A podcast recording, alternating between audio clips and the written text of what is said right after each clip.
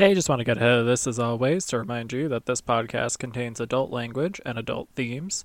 In addition, I will be touching upon various uh, mythologies and religions that I did not grow up as a part of, and in no way is this episode meant to belittle, uh, make light of, or to act as an expert upon any of these things.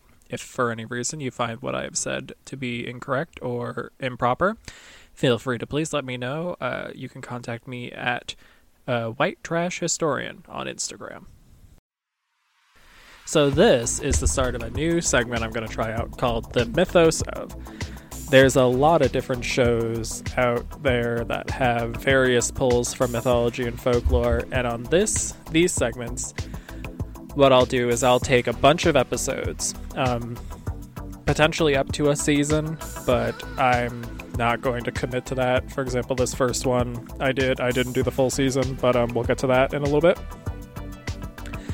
But yeah, we'll take a good chunk of the, uh, some episodes, look over them, find all the mythological and folkloric contexts, and uh, try to give some fun little stories around each episode, whether it be a direct one to one or kind of some fun word association but it's a fun little background into telling some more stories. Um, here we go. This will be our first segment, the mythos of this of part of season one of Charmed.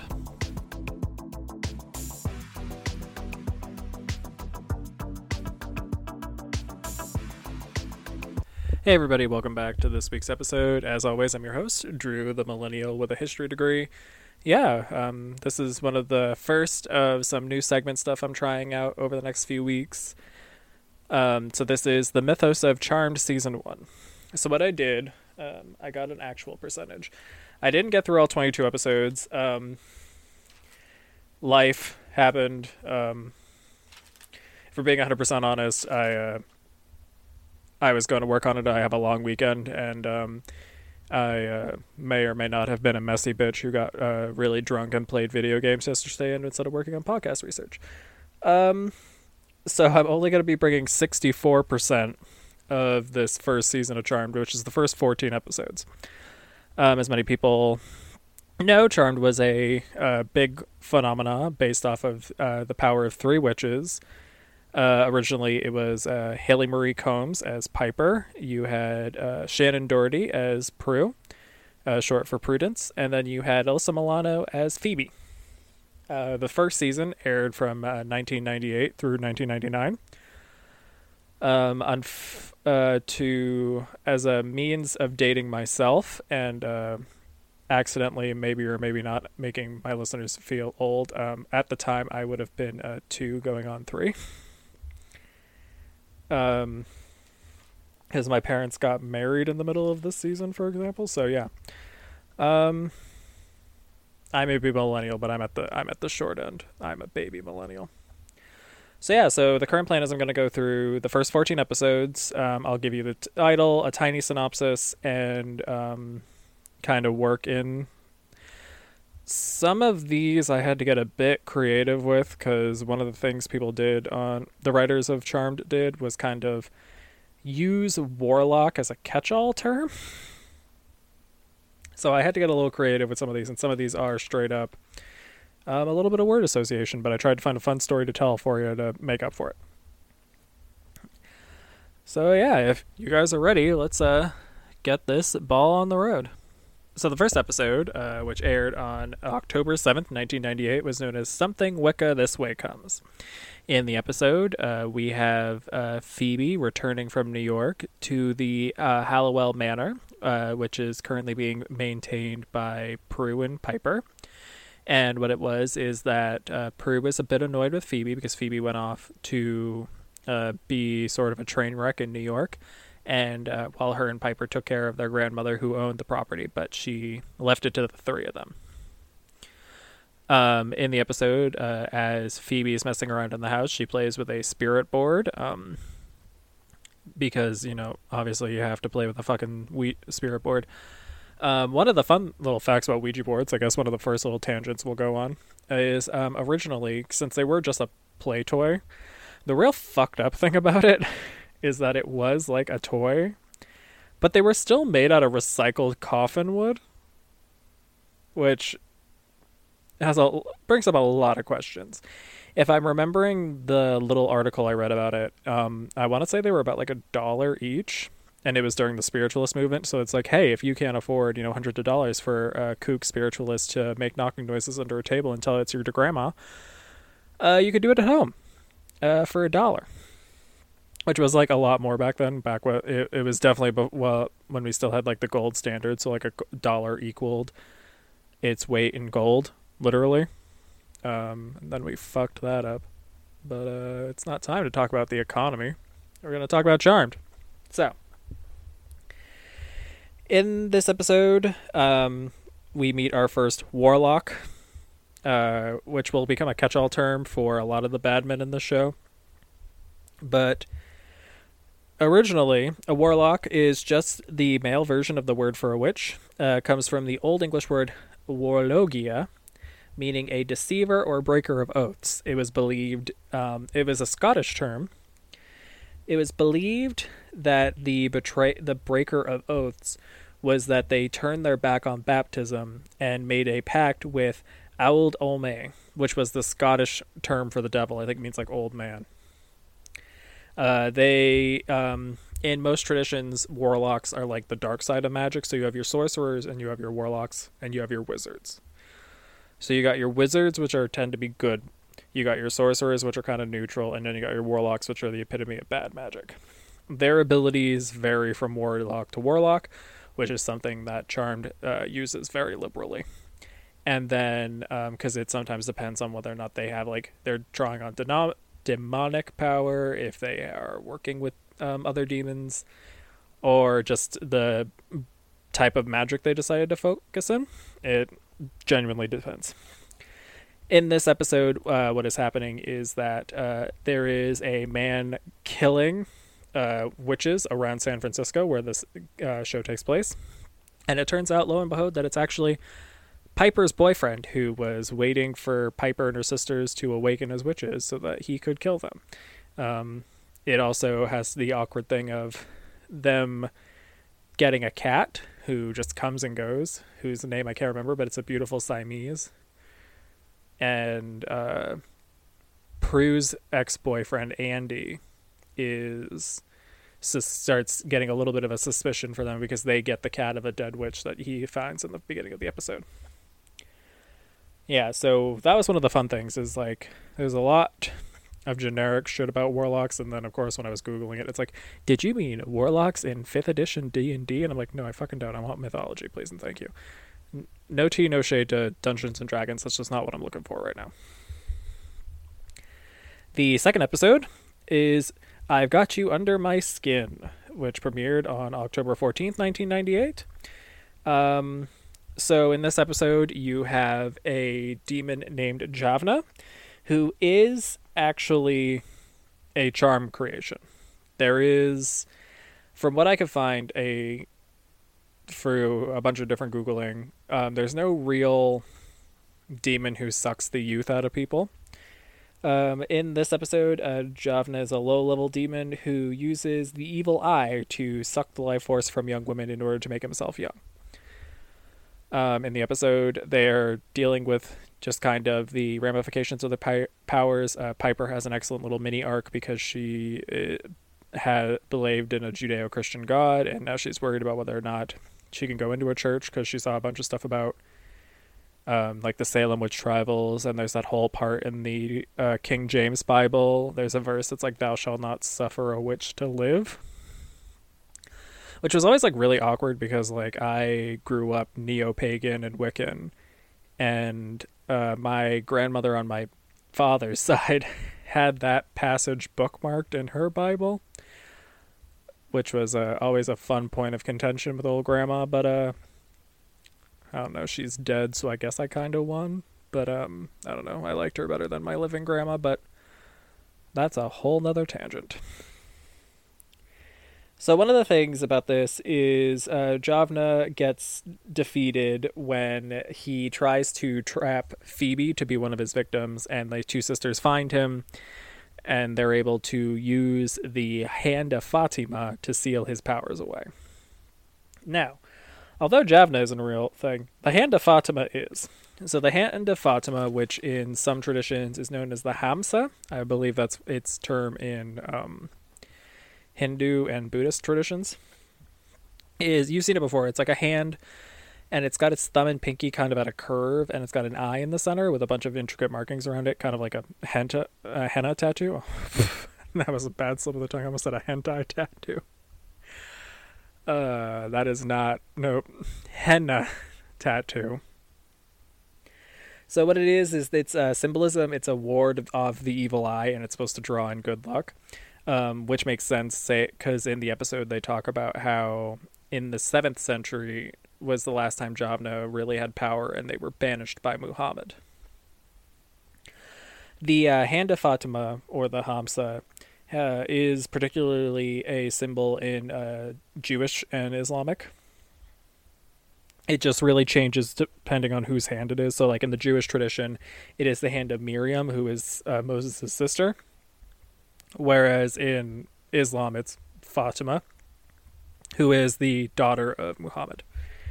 Um, you can, uh, if you go to any New Age store, you can 100% get a trinket that has the hand of Fatima or a Hamsa on it. Um, it is not seen as sacrilegious for people who are not Judeo Christian to own it because it's seen as just a general ward against uh, the evil eye and a uh, bringer of good luck. So, next we have uh, Thank You for Not Morphing, which came out on October 21st, 1998. In this episode, we have uh, the return of the deadbeat dad, whose name is Victor, who walked out on the sister's mother. Prue is very not happy that um, they're back. He's back, whereas uh, Phoebe just wants to try to get to know him because he left shortly after she was born, and Piper just you know is stuck in the middle because she's the middle child, and that's what she's forced to do until season four. Probably should have done a spoiler alert for Charmed, but um, the series has been out for Christ, uh, twenty, uh, going on twenty five years. yeah, twenty five years. So um, I think that's a good frame of reference uh, because Prue dies. So if for some reason I can, when I keep doing episodes of this mythos of, if people want me to keep doing Charmed I will not do past season three. Don't get me wrong, Rose McGowan does an excellent job as. God, I always forget her fucking name.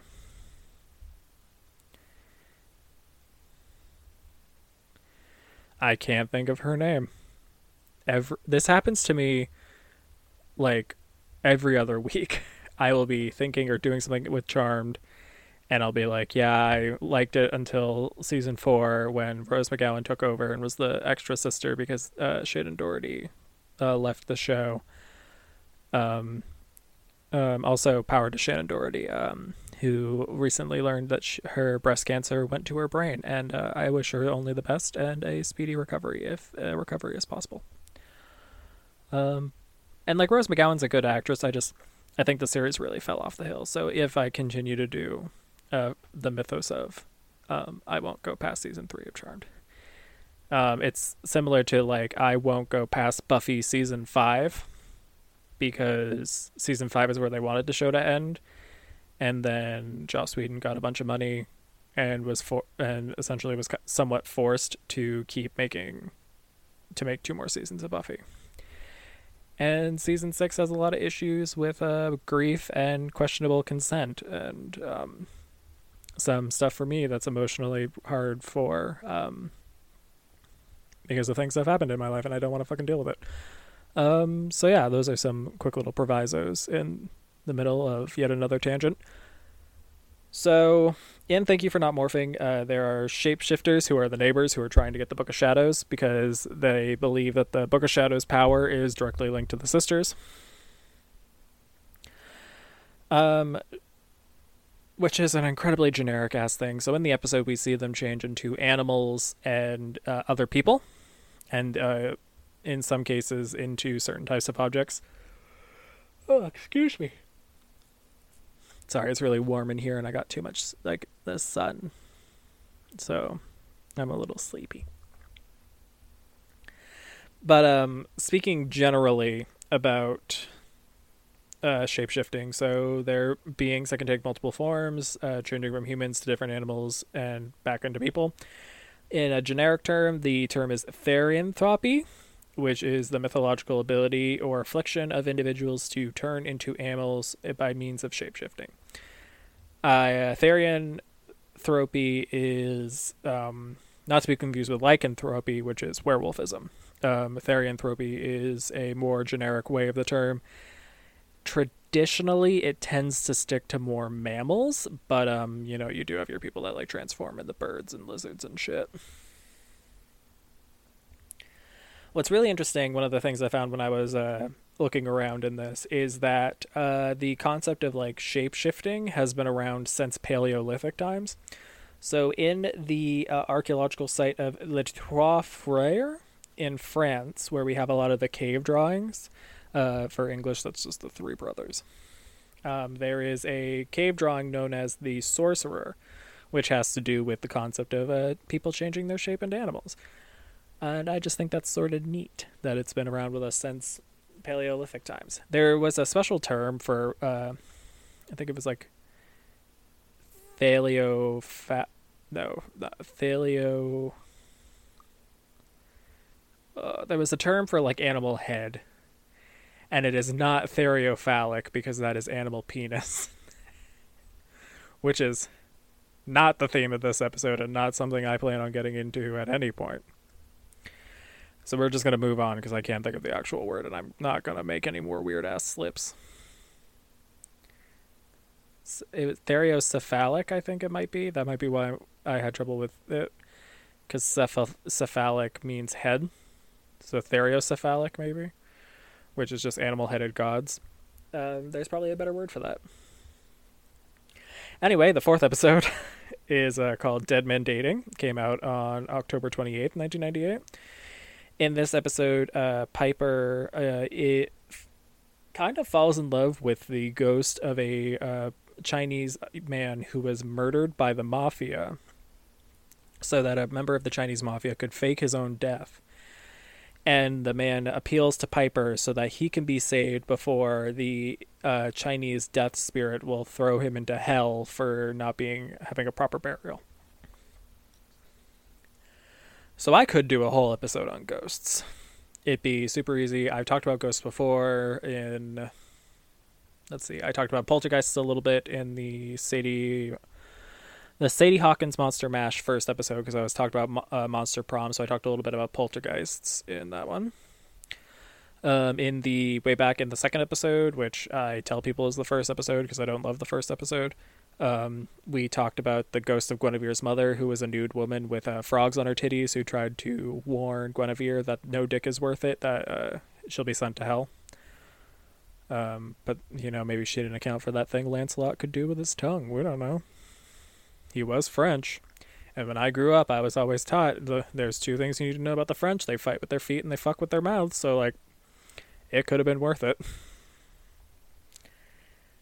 before people get upset, I'm actually fr- like I'm part French. That's not me being some like that's not my the English side of my family being you know weird about the French. Like I am part French, so that's how I was raised. Anyway, so if um, my original point to all this is that one of the common tropes in ancient ghost stories has to do with this concept of the incorrect burial leading to a ghost. There's a famous story by one of the Plinies, I don't remember which one, which had this like old stoic, and there was a house in Athens that had like super cheap rent for what it was. But it was because there was constantly this gross rattling chain noise that drove people away. So what they did is this stoic philosopher moved in and he's like, I'm gonna get to the bottom of this and get this nice place on cheap fucking rent. And one night he goes and investigates the spooky chain noise, and lo and behold, it's the ghost of a slave bound up in chains who leads him out into the courtyard. So he makes a mark on the ground, and then the following morning he goes and he digs up that place and finds the bones of an improperly buried Athenian slave. So by giving that slave a proper burial, the house is no more haunted, and he gets a good he gets a great house at cheap rate. In this episode, uh, they the spirit that is after the young man is named Yama. So Yama is a uh, death god of multiple East Asian traditions. Um, before Buddhism, Yama was a Hindu god of death who was the judge of the underworld.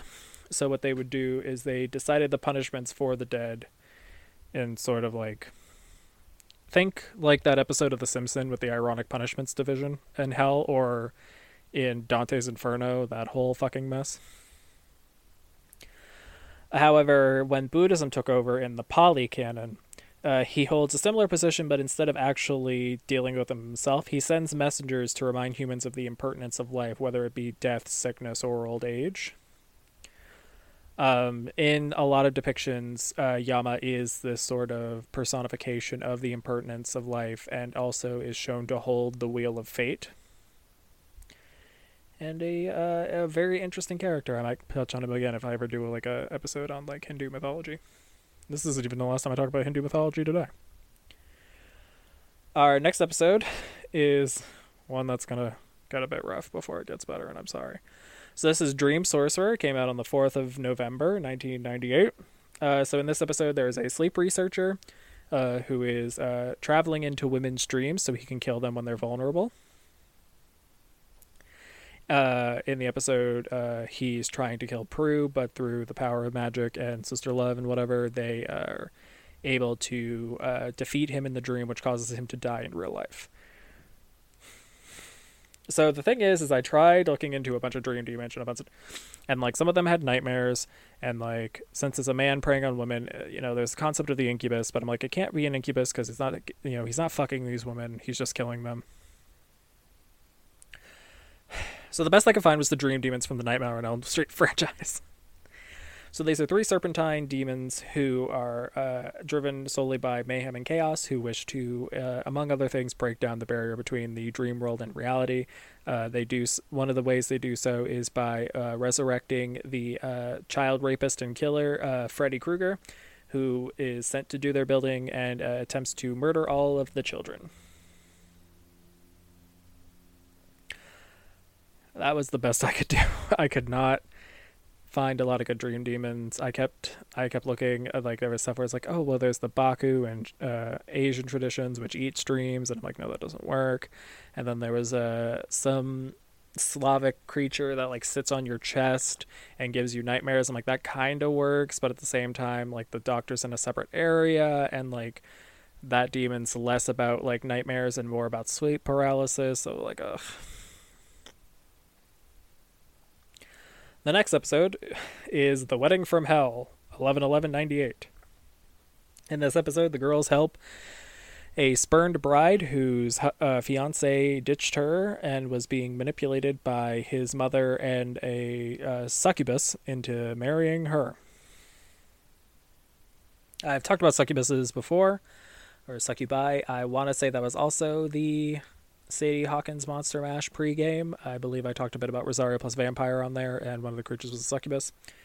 Uh, but for people who didn't listen to the episode, a succubus is a sex demon from hell to get whose job it is is to gather semen from men in order to deliver that semen to incubi and the devil himself in order to uh, create the antichrist. Because uh, in most Christian traditions, uh, Satan does not have the ability to create; he can only destroy. Therefore, he needs to steal semen. Um, this comes from the Latin uh, saccare, which is to lie beneath. Um, one thing I've seen online is an interesting thing where it's like uh, instead of doing like the gender dichotomy of being like inc- succubi are female, incubi are male, uh, succubi are bottoms, and incubi are tops, which is also kind of fun. Uh, there's also the uh, fun thing I heard in a different podcast called uh, "We're Not So Different," uh, which is a medieval history podcast, and uh, Eleanor Janega uh, compares them to is it are you the cream pied or the cream pier? So that's how you tell an incubus and a succubus part. You know, succubi want to be cream pied, while incubi are cream piers. Um, if you wanted some fun, grass humor. Um, and as always, we also have the whole thing where uh, succubi are used as a way to either explain uh, sleep paralysis or the uh, uh, concept of nocturnal ejaculations. Next is an episode called The Fourth Sister, uh, which came out on the 18th of November, 98. Uh, in this episode, there is a young woman who is similar to the Charmed ones, and she's being manipulated by a sorceress demon named Kali uh, to resurrect a and tries to, she tries to take over this young woman's body. However, uh, the uh, with the help of Phoebe, they trap this sorceress in a mirror and destroy the mirror, which vanquishes her. And the other sister goes off to live a good life instead of being a naughty teen. So this one's into one of those little things where it's uh, problematic to call Kali a demon because this is a tradition that Christianity does. I don't want to say a lot, but kind of, um, where they, in older Christian times, there was this kind of thing where like there would either be an absorption or a sort of castigation of local traditions when they came around. Um, for example, we'll do uh, Brigid of Kildare. So in the Irish tradition, Brigid, um, if you go back far, far enough, was a fire goddess who also helped with a fire and the harvest. However, when uh, Christianity took over uh, Ireland, there were uh, she was slowly turned into this uh, saintly woman and there's a lot of different traditions where the local pagan gods were either taken in and converted into saints or they became demons of hell. And it's really problematic a little bit uh, trying to say that another uh, culture's gods are a demon. So most of what I've got to have about Kali is from a book that I have, which is the uh, Dictionary of Hindu Folklore and Mythology. Um, it's a little outdated. It was written by an anthropologist in the 1990s, um, around the time of this episode. So I apologize in advance if some of this stuff is less acceptable now in current day uh, Hindi traditions. But what I have, uh, the Kali or Kali Ma, is the most famous goddess of Hindu myth, generally depicted as a dark skinned, naked, gaunt, four armed woman uh, carrying multiple weapons who devours all beings. She is often shown uh, wearing a uh, garland of skulls, and her skirt is made of severed arms. Her big thing is that her, uh, everything about her is symbolic. Her skin tone hints at the dissolution of all individuality in the timeless night, and her nudity is the stripping away of the illusions in which life is entangled. Because this is, she is meant to be the personification of like the destruction and the chaos, chaotic side of the god Shiva, god of, you know, creation and destruction. My knowledge of Kali. It comes from Black Butler, but I did look it up before this episode to be safe to make sure it was an actual story. But Kali, there's a story of Kali Ma where uh, she is off rampaging and killing a bunch of demons. And in order to stop her, Shiva throws himself at her feet and she steps on him. And that act, act of stepping on her husband kind of is what snaps her back into reality and stops the killing spree. Um, she her worship usually involves sacrifice. Uh, a lot of people in the West may know her from the Thugs, which uh, used to sacrifice humans to Kali by means of ritualistic strangulation. However, at least by the writing of the uh, Hindu dictionary I have, uh, that practice has been replaced with the sacrifice of goats. All right. These next couple, uh, I had to get a little creative with. Uh, so this one, The Truth is Out There and It Hurts, which came out on the 25th of November, 98. This has to do with a warlock who travels back in time to kill all the people involved in the creation of a warlock repellent. Uh, so in Terminator style, this warlock is going around killing researchers, and then is planning on killing a pregnant woman who has the child of the ma- of the man who will be instrumental in this warlock repellent. The charmed version of Sarah Connor. Side note: I need people to validate me and remind others that the Sarah Connor Sarah Connor Chronicles were an actual show that fucking slapped, and people need to remember it and respect it. Um, so, what I did is I looked for different demons who manipulated time. I looked for various things, and I think since this had to do with a pregnant woman, the fun one I found for this is we're going into some Irish mythology. So I'm going to tell you a story about the god Dagda. Dadga, Dadga, D A D G A.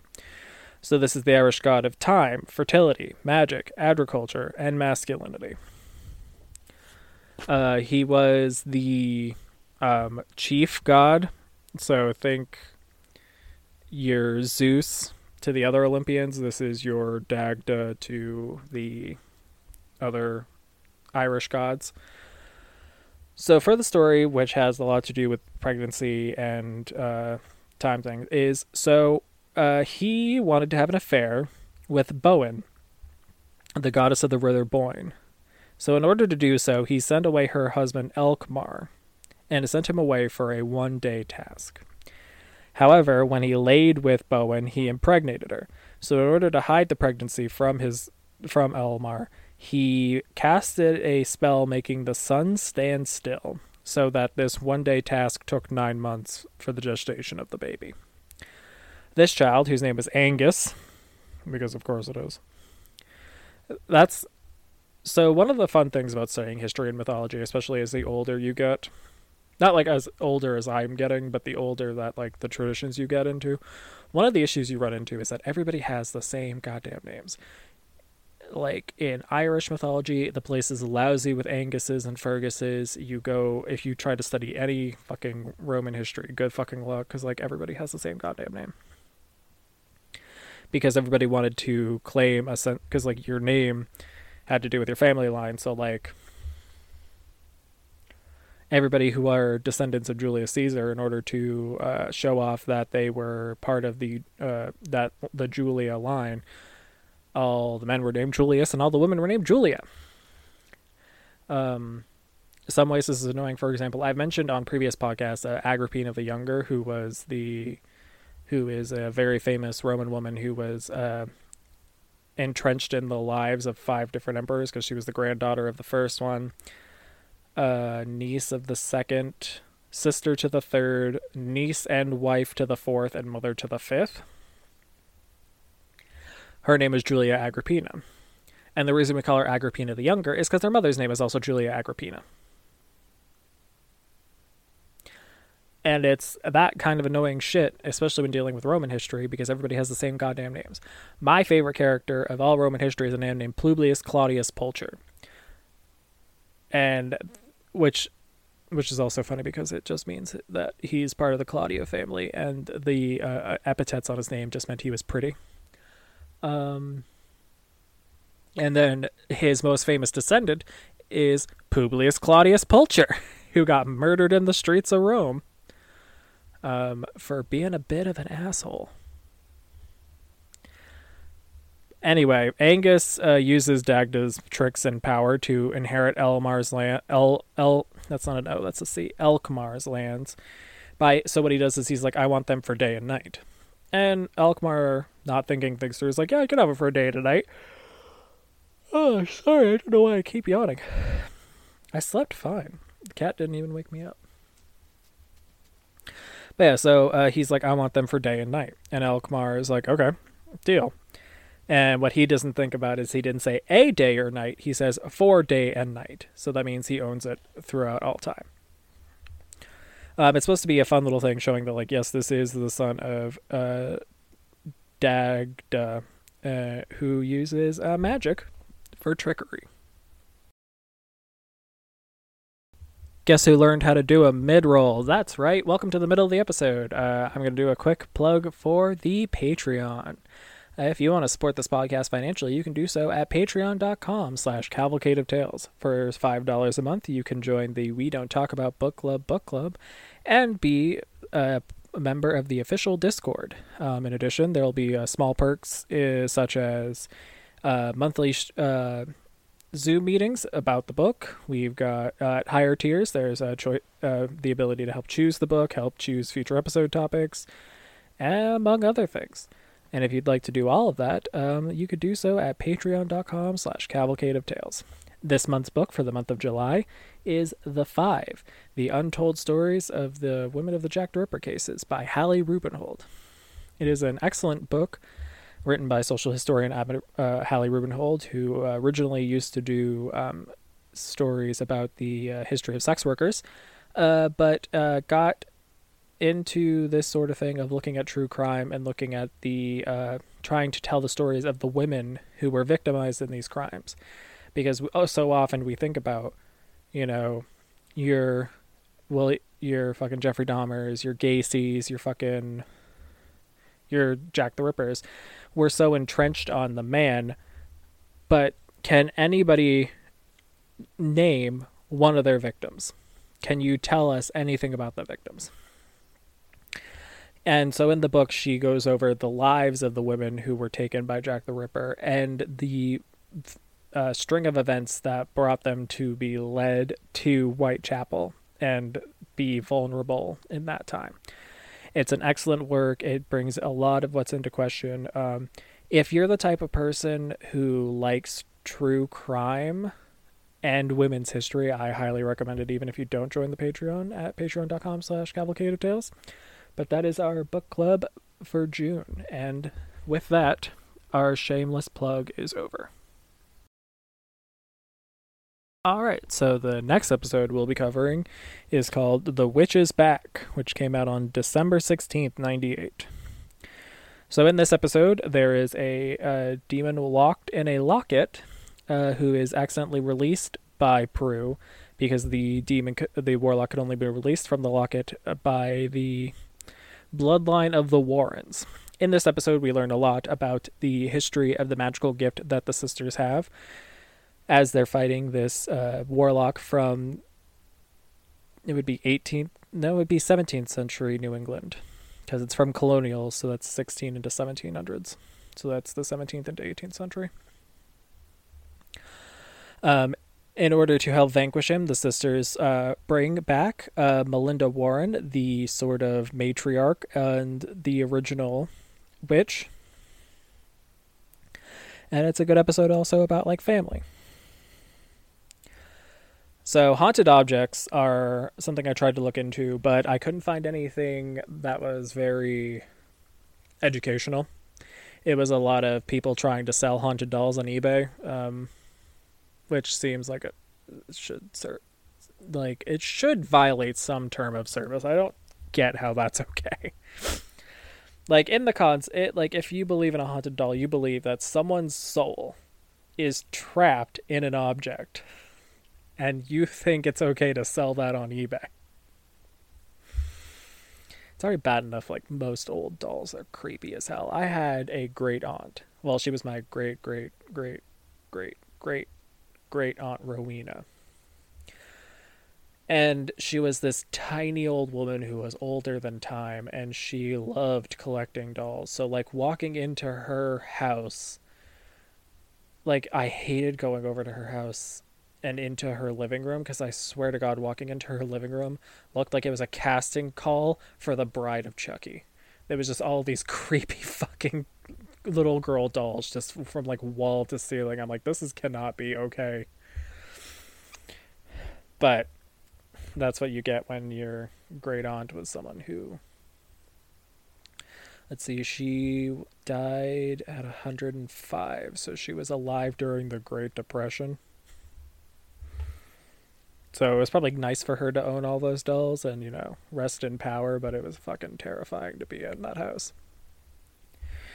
So instead, I looked, I started being like, okay, well, what about lockets? And what I found was the locket of the Lady of the Lake. So, uh, plot twist, we're doing some Arthuriana. Yes, I did not know this story until I started researching, so this is a fun one to add to my Arthuriana lexicon. So the locket of the Lady of Lake was a jeweled necklace given to Sir Pelleas after assist after he assisted an elderly woman across a river. It is an enchanted, so its wearer would be unfathomably loved. So, Pelleas is one of the uh, younger knights in the Round Table, and the way his story goes, um, especially in uh, Le Morte d'Arthur, which is the French collection of Arthuriana, because if there's one thing that um, never quite made sense to me is the fact that the English incredibly love this uh, store, this group of tales, this French group of tales about their king, which involve their English powerful king being cucked by a French knight, but. Speaking of cucking, it's apparently a theme. So in this story, Pelleas falls in love with a woman named Ettarde, and he is lamenting over his love because it's a courtly romance, and he's like, God, I wish I could get a piece of that. And so Gawain comes, and uh, Gawain's like, Don't worry, I got this. I will help you. So what he does is he dresses in Pelleas's armor and goes and attempts to prove his mettle to Ettarde by pretending he has killed Gawain. However, Gawain doesn't keep up the charade too long because he is very immediately smitten with Ettarde and uh, essentially cucks Pelleas. Uh, Pelleas finds them together in bed because if you remember from the uh, historian tries to recall the entire messy plot of the Arthurian canon episode, episode two, uh, Gawain is a bit of a shyster and he loves the ladies. And uh, once again, Dev Patel owes uh, King Bertilak a hand job. Um, so Pelleas is extremely distraught because um, the guy who was supposed to be uh, a wingman instead uh, fucked the woman he loved. So what he does is he stabs the sword, his sword, into the bed between them, which shows that not only he is alive, but he refused to kill a man as noble as Gawain in his sleep. Although, to be said, he's not very that fucking noble if he's fucking other men. If he's if he's off fucking around. But this also plays into that concept of Arthuriana being taking the piss out of English and being like, "Oh, you guys love chivalry so much, so here's your knight who's a cuckold. Here's your knight who's a cuckold. Here's your knight." you got cuckolded knights. You got knights who do the cuckolding. Um. So, um, in some versions of the tale, what happens is Pelleas then tries to throw himself into the lake, which is uh, the enchanted lake that is uh, uh, where Arthur and Gawain got their swords, Excalibur and Galatine. However, he is rescued by one of the ladies of the wake, whose name is Nimue. I think I'm saying that right. N I M U A. Nimue. Nimue falls in love with Pelleas immediately, and she's like, and she feels sad about the tale. She's like, "We're gonna get that bitch back." Nobody disrespects a man this pretty.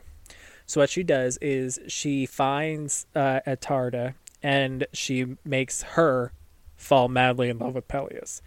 However, because Pelleas has been hurt and found her literally in bed with another man, he's like, fuck you. Absolutely not. How dare you? And spurns her affections. And he falls in love with Nimue, and it is actually, um, in the tradition, he marries her and becomes the consort to the Lady of the Lake. All right yeah, so that was just a fun little Arthuriana story I found. Um, because I couldn't find any demons and lockets, but uh, here's another story about how Gawain is a problematic figure. Our next episode is called Wicca Envy, which is uh, came out on the uh, 13th of January, 1999. In this episode, uh, the bosses of Prue, who are both warlocks, use astral projection to manipulate her into stealing for them and to attempts to steal the Charmed One's powers from them. Um, so this one had to do with mind manipulation. Um, again, a bit tricky. Um, astral projection it tends not to be a trait that many appearing in visions is extremely common in mythology, but like a, like the act of astral projection is a little bit iffy. In terms of messing around with people's minds, I did find the uh, Satori. So, my Legend of Zelda fans, anybody who has been playing an obnoxious amount of Tears of the Kingdom, uh, I'm looking at you, Elise. Um, they will know the Satori as the little as a majestic blue horse who if you give an apple to a cherry tree he will come and he'll mark all the caves on your map which is like super helpful um a satori in uh, as a yokai however is actually a monkey shaped creature which uh, reads human minds and then messes with people either by sitting there and repeating your thoughts back to you faster than you can say them uh, or just uh, doing some general crazy shit and finding ways to manipulate you so that they can eat you. Um, in some yokai myth, they are benevolent, but um, they're off. It's and they can live in peace with humans, but it it usually depends. It can go either way. Uh, next episode is called "The Feats of Clay," which came out on the twentieth of January, nineteen ninety nine. In this episode, uh, Phoebe's ex boyfriend Clay comes and asks assistance, uh, especially from Prue, since she works at a, a auction house, in order to uh, get rid of a magicked urn from Egypt, which is uh, imbued with dark power. So I found this really interesting article about Egyptian demons. Um, I'm gonna have to reread it um, at my own leisure at some point. It's a really interesting, and it goes into a lot of differences because it's hard to talk about Egyptian demons because the concept of a demon as we know it, is the word demon. Uh, first off, it's Greek, the word demon, and then many times when we're talking about demons, we're looking at them in a Judeo-Christian complex, um, which does not help for uh, something like uh, ancient Egyptian traditions, which were around for thousands of years before uh, fucking uh, Judeo, uh, the Judeo-Christian beliefs did. Um, so, what I found about Egyptian demons is that they were often associated with gods uh, carrying out their will using, sometimes known as they were either wandering or solitary. They often uh, were seen as the uh, causes for unseen maladies such as headaches, disease, and nightmares. Oftentimes, uh, they would be sent by Osiris, who was the god of the dead, as we learned in our last episode, gods who die or no, the episode was called "Killing God with the Power of Friendship." Um, my shorthand notes was for the episode was "Gods Who Die." Uh, but yeah, and it's um, I have a really interesting article I need to reread about it, and it has to deal with uh, demonology in ancient Egypt. And uh, if you want the article, uh, get hit me up, and I'll I'll send it to you. I got it for. I, it was one of those websites that I didn't realize when I clicked on it on my phone that would download the PDF on my phone for free. But uh, hey, Knowledge should be free. Stop putting paywalls in front of things. One thing you should know in the dispensement of free knowledge is that if you ever find an article that you really want that's hidden behind a paywall, if you message the person who wrote it, there is a 9 out of 10 chance that they will send it to you for free. So keep that in mind. All right. The next one, I did not have to do a lot of reaching for. This is an actual thing. Charm did it wrong, but I could actually find stuff about this one. So the next episode is The Wendigo, which came out on February 3rd, 1999. Um, get out of here, moth. Okay, so in this episode, Piper is attacked by a werewolf like creature, which um, they have to uh, work on vanquishing uh, without uh, Prue's ex boyfriend Andy finding out that the FBI agent he is working under is actually this werewolf like creature and they have to vanquish the original Wendigo, or else Piper will succumb and become a Wendigo herself. Now, in the episode, the Wendigo are like werewolf creatures. That is not necessarily the case. So there are two. There's a few different types of traditions. So Wendigo are tr- are. So I ripped this definition directly from Britannica, uh, the Encyclopedia Britannica.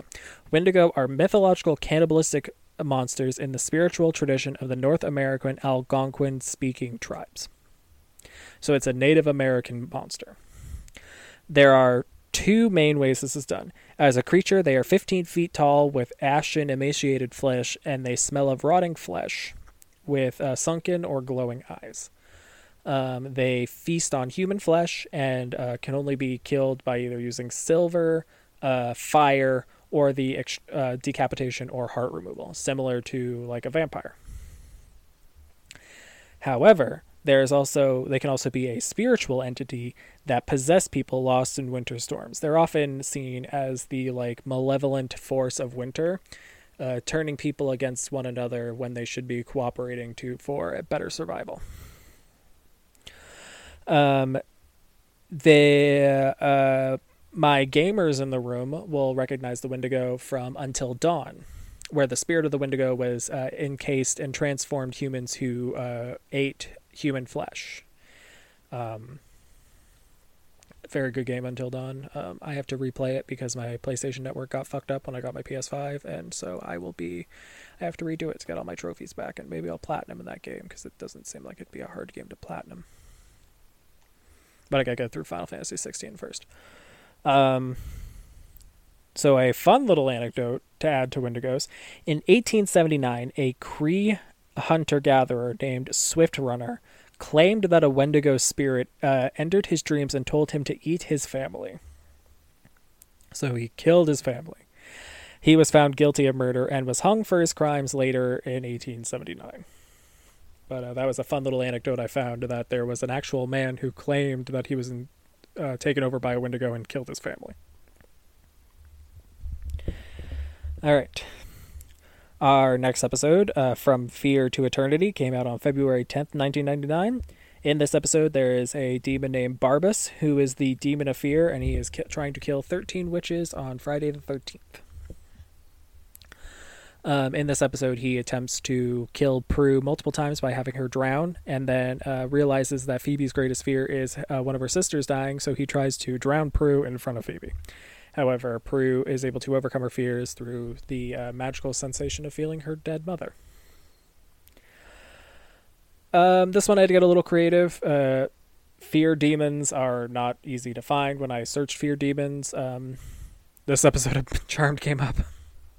So uh, I instead will uh, bring Phobos, who is the Greek god of fear, uh, child of Ares and Aphrodite.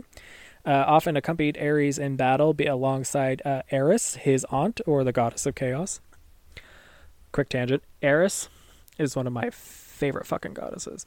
When I was little, and a little bit of me now, because it's entrenched in my personality, for better or for worse, I loved Eris because the way I love her as like a person. Because for people who don't know, the way that the whole thing, the Trojan War, traces back to the marriage of Thetis and whoever the fuck Achilles' father was. I can't remember his name.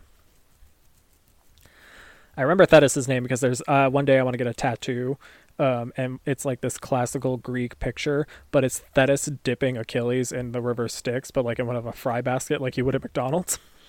Uh, that is a tattoo I wish to get someday on my personage.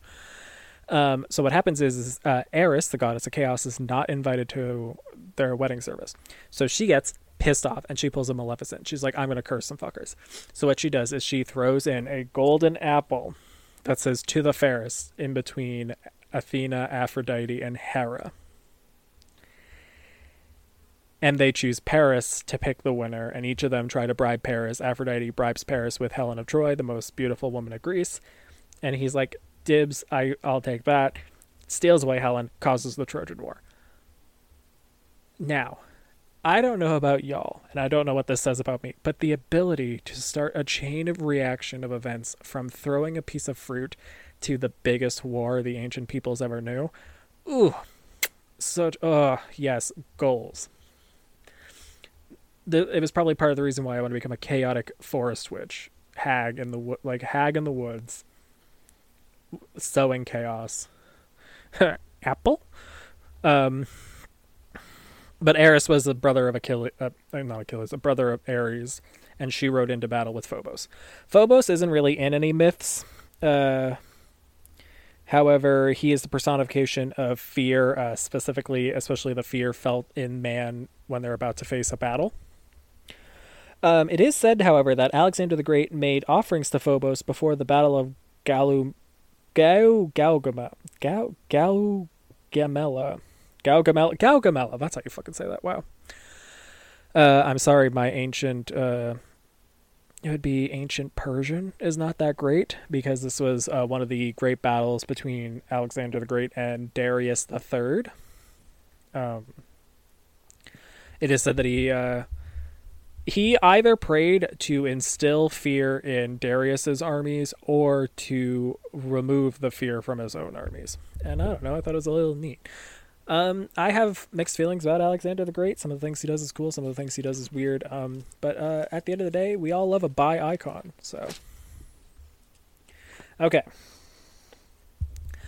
And now we reach the uh, final episode of this first uh, Mythos of series, and uh, I'm looking at the time on my Audacity, and uh, between a Patreon plug and some rambling stories, uh, I'm actually going to hit my hour. So that's pretty fun. Um, so the last episode is Secrets and Guys. This is the 14th episode of the first season, and it came out on the 17th of February. I don't know why I wrote 2022. This came out in 99. Uh, so in this, the sisters find out that Piper's boyfriend, Handyman Leo, is actually a white lighter, an angel designed to help them, and he is currently working with them because there is a innocent man named Max who is being forced into assisting demons to rob a bank because he can't get over his wife's death and be a good parent. Um, I focus more on the guardian angel aspect. Uh, Leo, as their guardian angel, was hinted at and done with uh, earlier episodes, but uh, this is the big one. So, uh, guardian angels are believed to be an angel assigned to protect and guide either a particular person, group, or nation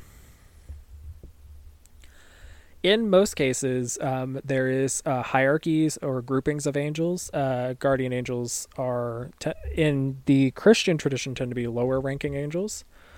Um, so I will do a another. I have an episode planned uh, about the spheres of angels, uh, going into heavier detail in them. Um, but for the purposes of this episode, um, there are three spheres of angels. Uh, and the lower angel, which the lowest tier of angels, their three orders, are the ones which guardian angels come from. These spheres were uh, cemented in place uh, by a pers- writer named Pseudo Dionysius, uh, in on the celestial hierarchy, and also in Thomas Aquinas's Summa Theologia. Um, I know those names sound weird. You've probably heard of Thomas Aquinas before, but pseudo Dionysus is something that happens when a author is claimed to be one person, but we uh, it's you can use handwriting and well not handwriting, but like writing analysis analysis to see that it's actually multiple people and it's like a collection work. There's one that's written by like a pseudo Aristotle, which has to do with like on the issues of childbirth. So it's like, oh, if you want to have a boy, you need to when you sleep with pregnant, you need to make sure you're laying on your left side, and you need to do this position under this fa- moon phase, and you have to come at this time in order to make a boy, and that kind of shit. So pseudo Dionysus is on the celestial hierarchy was probably written by multiple people, but we don't know who because the work collectively is written under the name of a Dionysus. Um, a fun little note that I found as I was looking at the hierarchies of angels, again, it's going to be its own episode at some point, uh, is in Islam, there are eight groups of angels according to Fakhr al Din al Razi, who wrote in 1209, uh, Common Era. And this is 1209 on the Judeo calendars. I do not know what it is on the uh, Islamic calendar because I don't remember how many years off the Islamic calendar is. Um, I'm gonna do some live in real time googling. What year is it in uh, Islamic calendar? Okay. Okay. So last year was 1444 Um, and this is after the Hirja. So it's currently 1445. So in 12 oh let's see 1209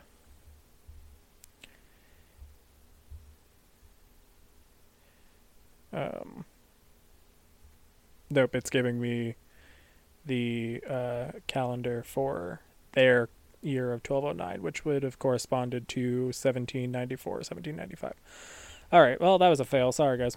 Um, i don't know. I'm but the article i was using where i found the uh, hierarchy of angels according to islam by Fakhr al-Din al-Razi uh, it was 19 1209 uh, common era so in that there are eight groups of angels uh, depending on how close they are to God, and the guardian angels had their own section. And yeah, that is this first episode of the Mythos of Charmed. And that's going to do it for this week's episode. I uh, hope you guys liked this uh, type of episode, the Mythos of. Um, I've got a bunch of different options on the wall um, to try for uh, future episodes. We've got the Mythos of Billy and Mandy, We've got the mythos of Buffy because that's an obvious choice. Um, the mythos of Devil Survivor two. Uh, yeah, there's a bunch of little different ones I could do. I could do a mythos of some of the episodes of season two of Charmed. Uh, like I said, I won't go past season three, and I won't go past season five of Buffy. But that is entirely up to reception, and if people want to hear more of this. Um, next week's episode is going to be another uh, mini segment one. I'm torn between the two mini segments, so I'm not going to reveal what it is today because it'll depend on how much research I get done during the week because I am very lazy and I save everything for the last minute. Uh, yeah, so uh, if you like the episode, um, I probably should have mentioned this before. If you like the episodes, uh, please follow them on your podcatcher of choice and uh, review and leave them five stars. Um, it would be nice to see. Um, I don't know how to. Um, I got a couple five stars reviews on Spotify, which I am incredibly grateful for, and thank you for doing so if you are the ones who did so. Um, and I would love to, uh, I don't know, I'll do shout outs. Fuck it. Yeah, if I, like, uh, I know on, uh, Amazon, not Amazon, fucking Apple Music, you can, uh, leave, co- uh, reviews, and uh, if you leave five stars reviews, I'll read them on the fucking podcast. I am so excited that people actually like this. Um, so yeah, please follow and leave five star reviews. Um, tell friends. Um, in the next few months, um, I'm going to be doing some guest starring on other podcasts. Um, I will, uh, if you make sure to follow me on uh, at White Trash Historian on Instagram, I will be posting uh, info about those when they come out. And um, yeah, uh, you can also follow me on TikTok at White Trash Historian. I don't post a lot on there. I'm meaning to start doing so, um, but that's going to be less about the podcast and more about just general shit like uh, video games or card games. Uh, so if you like video games and card games, uh, follow me on TikTok. Um, and as always, uh, thank you for listening. I'll see you all next week, and uh, blessed be.